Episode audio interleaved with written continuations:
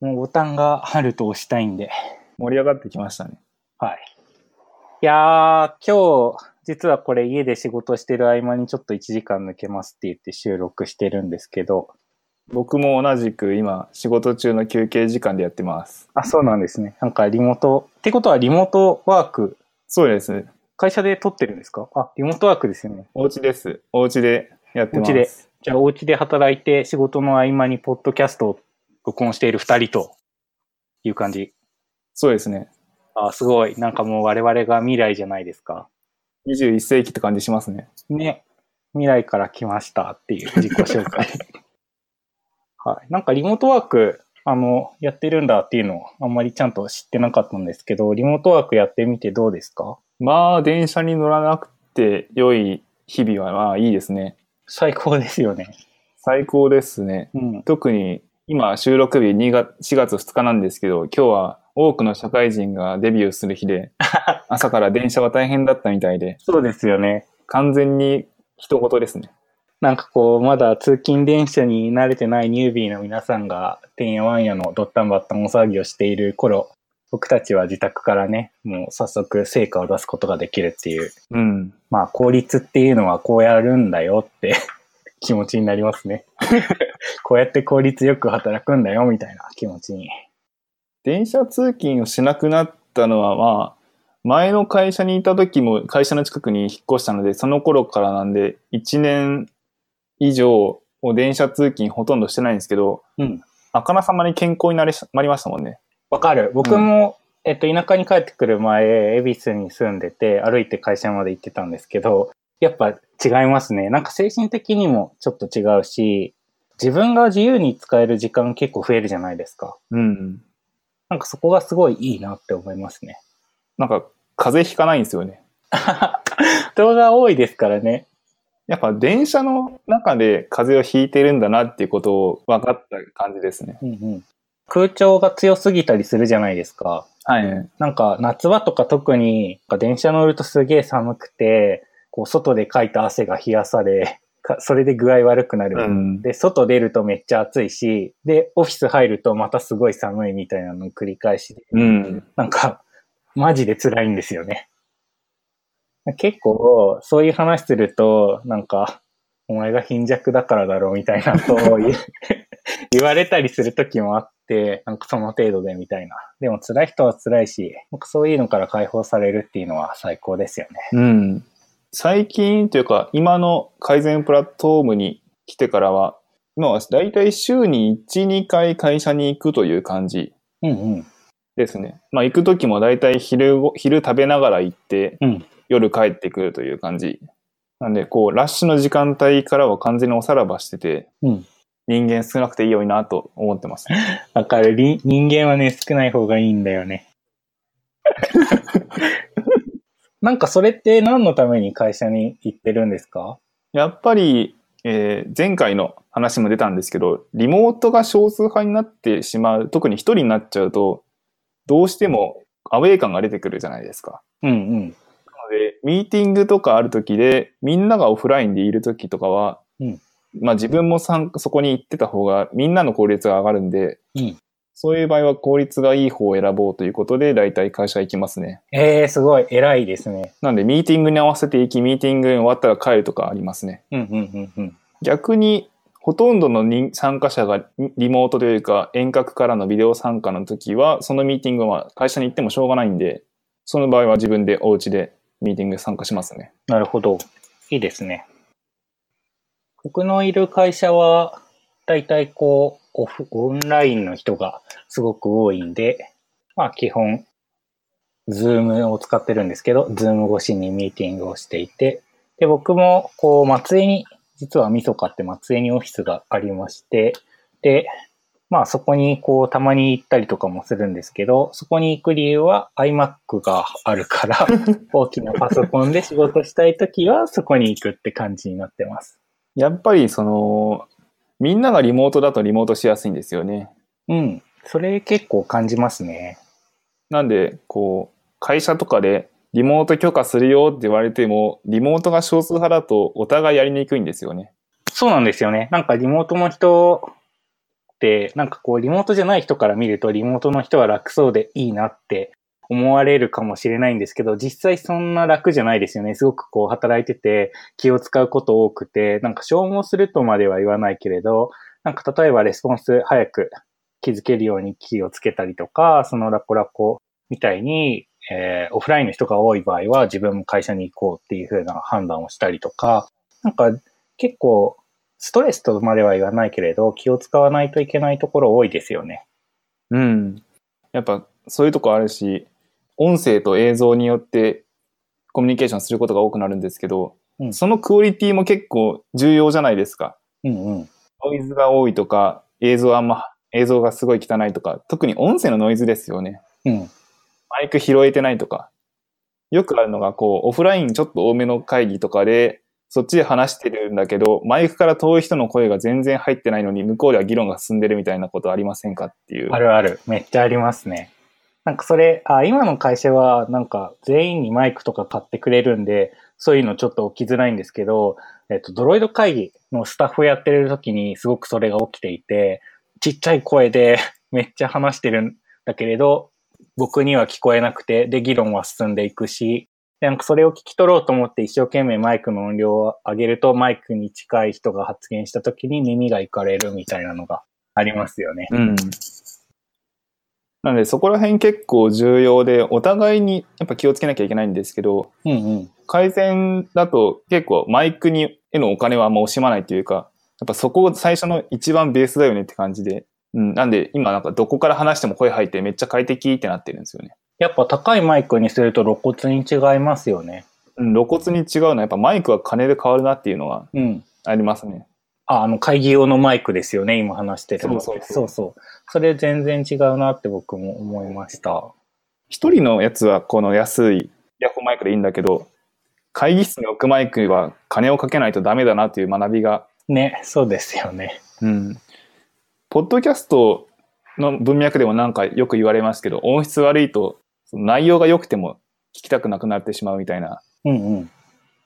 やっぱこう耳、耳のノイズって相当ストレス溜まるんですよね。そうですね。なんかこう、頑張って聞き取ろうとするから余計ですよね。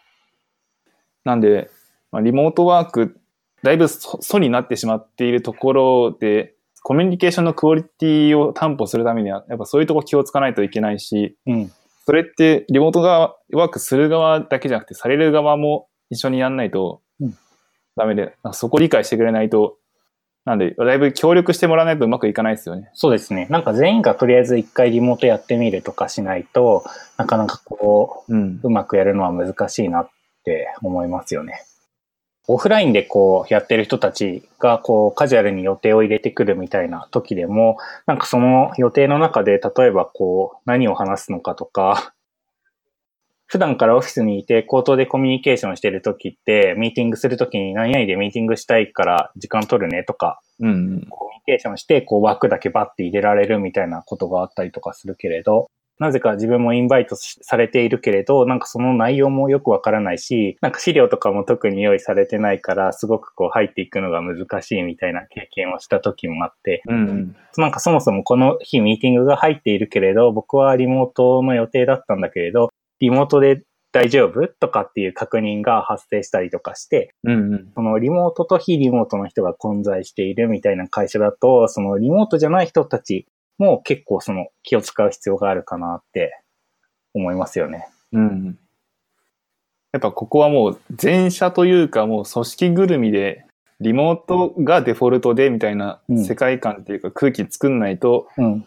いけないし、それが難しい場合はもうその組織にはリモート向いてないっていう気もする。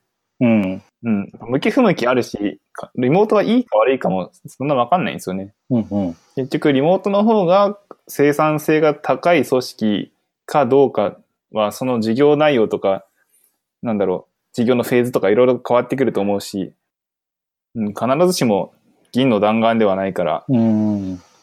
そうですね。なんか立ち上げとかだとやっぱりそのコミュニケーションのレイテンシがすごく低い方が、こう早く回せるじゃないですか。うん。だからそういうところにはあんまり向いてないのかなっていうのがありますよね。うん。こう肩組んで一緒にやっていくぞみたいなうんうん。フェーズだと、あんまりリモートだとうん難しい気もするんですよね。各プロフェッショナルが自分のパワーを発揮してくれれば、それで OK っていうようなタイプの仕事だと、割とリモート導入しやすいのかなっていうイメージがあるかな。うん。とはいえ、やっぱり定期的に会わないと、会う会うというか、うん。やっぱ会わなきゃダメなのかなっていう時ところはありますよね。人間と人間。うん。たまに、こう、全社ミーティングみたいなところで、改善でも福岡にいる人とか大阪にいる人とか、東京に一緒に来て、こう、ガッと合宿みたいなのやって、また帰っていくみたいなのあるんですけど、うんうん。やっぱその時にコミュニケーションの密度が全、濃度が全然違うんですよね。僕も今のみそかっていう会社に入社した時、最初のオンボーディングは2週間名古屋でやって、その後にこっちに帰ってきて働いてるんですけど、やっぱその間に得たことっていうのは結構大きいかなって思っていて、えっ、と、仕事面でどうこうというよりは、えー対人関係でこういろんな相手を知るとか、どういう人なのかみたいなのがわかるっていうのは結構大きいなと思ってますね。うん。なんかそういうのやっぱりこう全く断絶した状態でやっていくのは難しい、難しいというか、やっていくよりは、こう少しこう、物理的な接触も持った方がいいのかなっていうのは、なんとなくこう雰囲気を感じてます。うん。多分、文字と声だけだと、どうしても自分の感情というか、うん気持ちって全部は乗らないとか、乗せにくいじゃないですか。まあ、だから絵文字とか使ったりするんだけど、うん。でも、なんとなく人となりを知ってると、そこを補完できるというか、うんうん。こういう感じで言ってんだろうな、みたいなの分かってくるじゃないですか。わかりますね。うん。うん。なんで、そういうところを埋めるための材料を定期的にこう、交換し合わないと、うん何も悪いことしてないのに無駄にギスギスしたりとか起きてくる気もするんですよね。そうそう。ああ、なんかすごい今すごくいい話をしている実感がある。なんかこうテキストってやっぱりその絵文字をいくら使っても感情って乗ってこないから、なんかこれもしかして怒ってるみたいなところでちょっとこう気を、変に気を使わせたりとか、なんか今ちょっと厳しい口調っぽく見えるな、これみたいな。うん。とかっていう時があったりするから、なんかそういうの少しこう難しい気がするし、それをうまくやっていくためにも、こう物理で会うっていうのは大事なのかもしれないですね。うん。物理だし、なんか仕事、業務じゃない話をしなきゃいけないなっていうところが多分あるのかなっていう感じしてますね。うんうんうんうん。なんで、リモートのり飲み会でもいいのかもしれない。確かに。そうですね。なんかリモートワークだと仕事以外の話ってやっぱり減ってますか？やっぱ減りますね。なんで、時間作ってみんなで雑談とか、うんうん。あの、仕事関係ない話しようぜっていう時間を無理やり設けてますね。ああ、いい取り組みですね。弊社もなんかやっぱりこう雑談が少なくてみたいなのが、こう問題意識の中にあって、うん。やっぱ雑談大事なんですよね。そう大事だなって思いました。あとまあ単純にこうずっと家で一人で働いてると、なんだろう、寂しい気持ちになったりとかしませんか？うん。わかります。ね、そうですよね。うんなんかそういうのもこう雑談することで結構いい効果があるかなっていうのはありますね。うん。まあ、あとこう、やっぱ一緒に働いてる人たちって似たセグメントの知識を持ってるというか、フラコラコさんだったらアングラーに詳しい人が同僚にいたりとかすると思うんですけど、まあ仕事とか関係なく、まあ飲み会の席で話すみたいな感じで、なんかそういうテクニカルなことについていろいろこう意見交換したりとか、なんかこういう設計どう思うとか、うん。いう話ができたりとかするのってすごく価値があるかなって思ってて、で、そういうところで、なんだろう、得た知識とか知見から、それが仕事にフィードバックされることもあるんじゃないかなっていうふうに思うし、まあなんかこう、なんやかんやの形でこう繋がってくるじゃないですか。うん。だからなんかやっぱ雑談って、なんかずっとオフィスで働いてた時って雑談してる人とかがこう、煩わしく感じたりとかする時もあったんですけれど、なんか雑談も大事なんだなっていうのを実感しますよね。うん。その通りですね。なんか他にこうリモートワークしててこういうのちょっと困るんだよなみたいなことってあったりとかしますか？そうだな。たまにリモートワークずっと続いてた時に、で、久々に会社に行くと、会社にすごい忘れ物したり、こう、外出するのがすごい下手になってるんですよね。ルーチンがなくなってますからね。そう、ルーチンなくなってて、家に財布忘れてて取りに帰るとか、うんうん。なんかバッグの中身全然揃ってないとか、なんかこう社、社会人としての力が落ちている気がする。僕もなんかこう、あぶくメガネをしないと運転ができないんですけど、こう、しばらく会社に行かない日々が続くと、メガネを持たずに車に乗って、あって思ったりとか、財布を忘れて会社に来ちゃって、ちょっとご飯食べれないことが起きるんですけど、なんか田舎っていう条件も組み合わさってくると、田舎ってあんまりこう、電話のタッチの決済とかって 使えるところがほとんどないので、うん。あの、もうコンビニ一択になってしまって、ご飯が。で、せっかくこう離れた場所まで来てるのにコンビニ飯を食うみたいなことになったりしますね。それで言うと、通勤がないっていうところで、うん。なんか本を読む時間を無理して取らないと本読めなくなっちゃったっていうのが、わかるわかりますか？わかる。僕もなんか通勤してた頃は、通勤電車ではこう本を読むうん。っていう習慣がすごいあったんですよ。だから積んどくとか、あの、もうすごいスピードで消化してたんですけど、今はもうすごい勢いで積んでいかれて、休みの日とかに今日は本を読むぞと決めてたくさん読まないと、全然読むタイミングっていうのがないんですよね。うん。なんか露骨に本読む時間がねえなってなるんですよね。うんうん。なんか家にから仕事できちゃうと、こう仕事をするぞって決めた瞬間から仕事できた、できちゃうじゃないですか。そうですね。で、ご飯、晩ご飯の時間までだいたい仕事してるから、なんか仕事が終わった瞬間にもうご飯食うかみたいな、なっちゃって、そういうちょっとした隙間時間が逆にないので困ることもあるんですよね。そうですね。隙間時間欲しいですよね。なんか隙間時間って言っても、なんか、あれじゃないですか。本とか読むってなるとやっぱ、まあ10分、20分とかは欲しいじゃないですか。うん。だからなんか僕は Android をやってるからビルド待ち時間っていう隙間時間がすごい人生の中で無数に発生してるんですけど、まあそ、それってせいぜいこう数分とかなんで、ちょっとそこで本読むのも難しいしなって思って、すごく困ってますね。うん。そこはなんか無理して作んないと雑談と一緒で捨てたかったんだけど実は実は大事だったものみたいなのも無理やり取り戻す旅をしなきゃいけないのかなっていう感じですよね。うん、確かに。なんかでもそれってこう、実際にこのリモートワークをするっていう運用に乗ってみて初めてわかるところじゃないですか？うん。困ってはいるんだけれど、面白い体験だなって思いましたね。確かに。なんかやっぱ東京にいた時ってすごい通勤したくないっていう気持ちが強くて、リモートワークの世界に来たけれど、なんかそれがこう一点、通勤時間がないと本が読めないで困ることになるなんてっていう、すごいなんかこう、びっくりしますよね。失って初めてわかるありがたさみたいな。うん。なんかあとは、そうですね、なんかリモートワークとかやってて、僕たちは今最先端を走っているかなって思ってるんですけど、なんかこのままちょっと未来の話もしたいなって思って、この先、なんかどういうふうに労働環境が改善していくと嬉しいかなみたいな話もしたいですね。僕は、あの、VR、VR が本当に来てほしくて、みんな時間になるとヘッドセットをつけて会社に出社して、で、隣の席の人とかを勝手に好きなキャラクターに入れ替えて、あの、美少女に囲まれて仕事してるみたいなのが結構、キンキンで目指すべきゴールなのかなっていうふうに思ってるんですけど、ラコラコさんはその辺どうですか？いやー、さすがにアバターはそれぞれの人に任せた方がいいんじゃないですかね。そこ？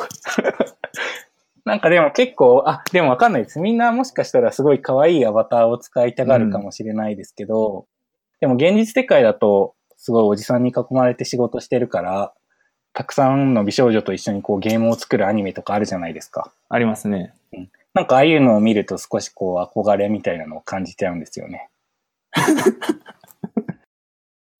10年後の労働環境みたいなところ、なんか未来の労働環境みたいなところだと、うん。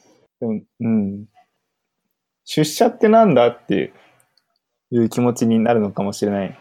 やっぱり副業じゃないけど、この会社にログインして、明日はこの会社にログインみたいな。うんうん。うん。なんか、うん、確かに場所と、場所を問わない仕事できたらいいですよね。うん。なんか副業とかっていうのが今ちらっと出てきたけれど、なんだろう、会社と自分が、会社と労働者が、こう、一対一で紐づくんじゃなくて、みんながそれぞれいくつかの会社で働いている。で、それが別に副業っていうか、服とかメインとかじゃなくて、うんなんかもっとフラットな関係で、いろんな会社と楽しく働けたら良さそうだなって思いますね。うん。最近、こう、東京じゃないとこでも面白そうな会社いっぱいあるじゃないですか。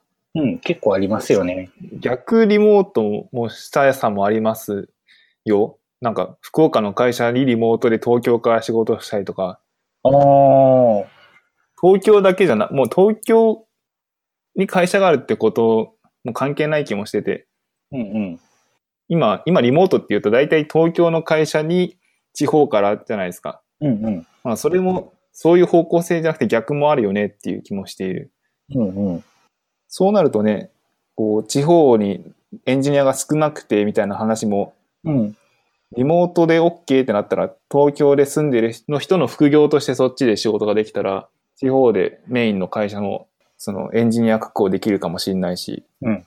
そうなんですよね。なんか僕はちょっと、まあ実家もあったしっていういろんな理由があって、スッと実家に帰ってきたけれど、普通の人はそんなにうん。さっと決断して戻りますみたいなのなかなか難しいかなって思うから、その一つ、こう、ワンクッションとして、えー地方の会社にリモートで働いてみて、うん。感触が良かったりとかしたら、そっちにこう、住まいを移して、で、今度東京の会社がリモートになる。うんみ。たいな感じになっても、なんか割と、なんだろう、良さそうですよね。うん。今の、今のめっちゃ良さそう。なんかこう、クロスフェードみたいな感じで。そうそうそうそう。こう、間を繋いでいくのに、リモートがうまく使われるといいのかなって思いますね。なんか今どうしても東京の会社に地方で働くみたいなうんうん。